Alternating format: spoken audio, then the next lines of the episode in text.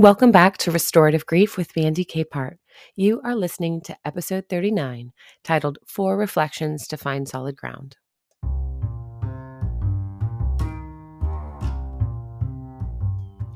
This week, I wanted to give you a few solid tools for when your footing feels unstable. Moving through grief, we tend to hurry and often find ourselves slipping into old ways of thinking, feeling, and behaving that reinforce the hurt when we are ready to move into healing.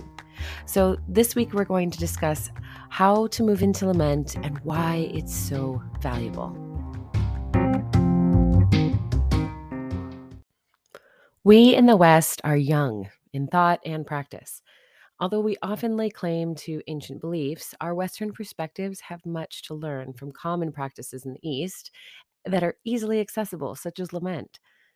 I recently finished reading You Can Talk to God Like That by Abby Norman. It's a fast read with rich reminders of the invitation to become honest, open, and available to feel the full range of our human experience in grief.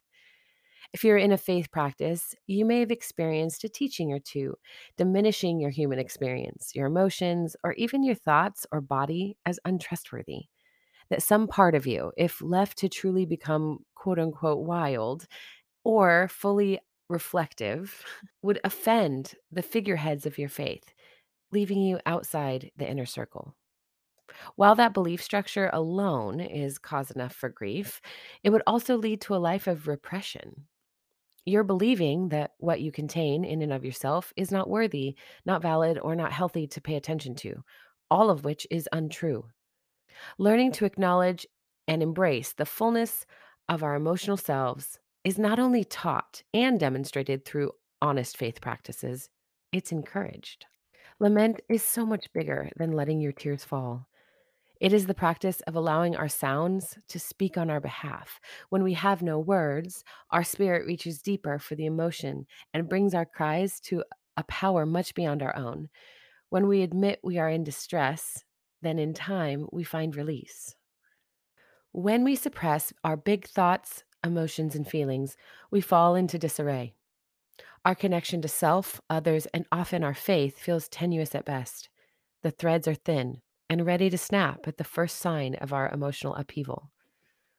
But when we lean into the practice of lament, we engage the heart of our creative selves. We are made for expression, and in grief, that expression is cut short.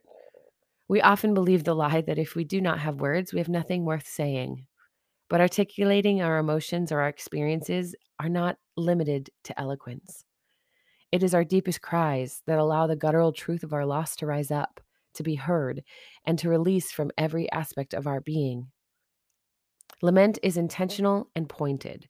Our questions directed at the self and our loss must be equally intentional if we hope to rise again. We cannot rely upon the interpretation of another to understand or express who we are and what we need. And indeed, although we may share a common faith with another person, Rest assured that we all have our own interpretations, understanding, and approach to that text based on who we are as we read the work. And the same is true of grief.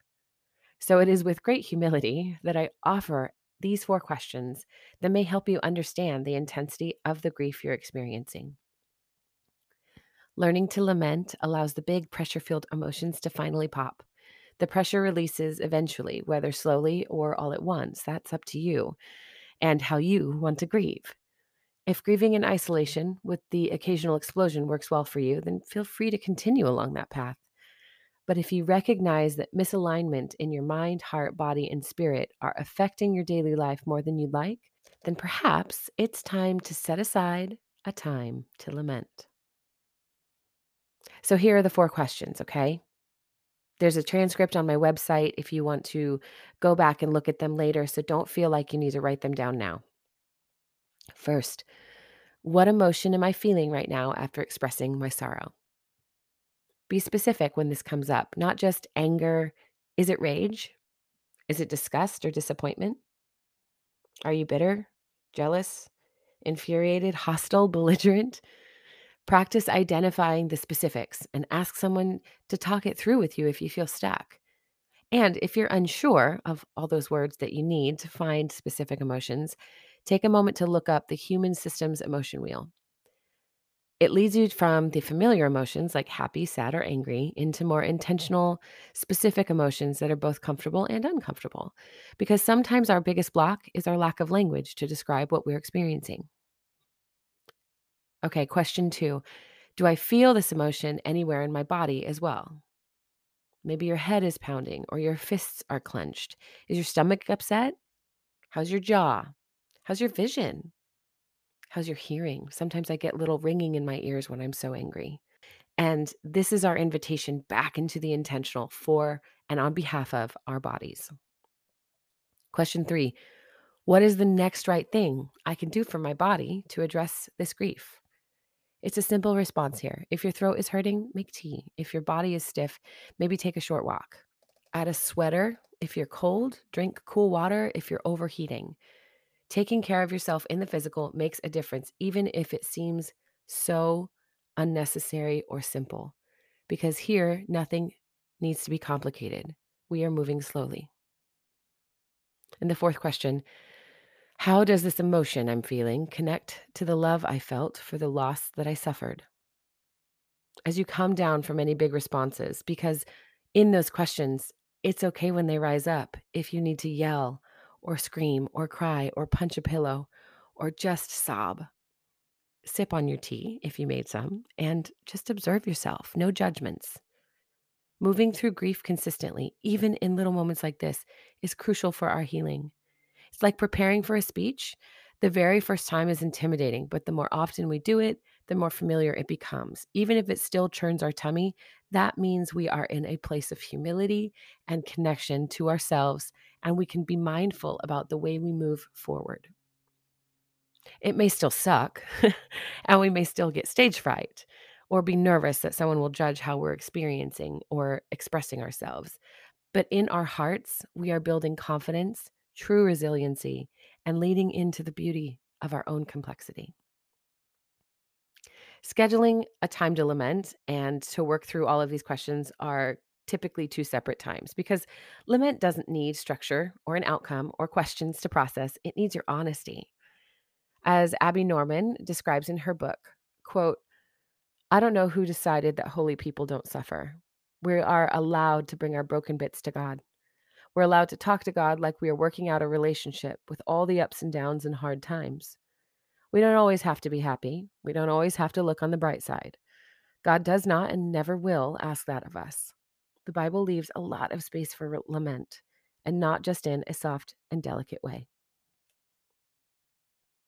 So, the reflections I offered above are intended to bring you into the present. It may feel awkward or scary to approach your faith practice or your grief with the intention of lament. So, becoming honest with yourself about your experience or hesitation is often the best first step. And whether or not you are in the habit of taking notes and journaling, your grief process will benefit from these compassionate observations of self. So the next time you notice the floodwaters rising, let them crash through the barrier and practice these gentle questions for yourself as you return to a sense of quiet.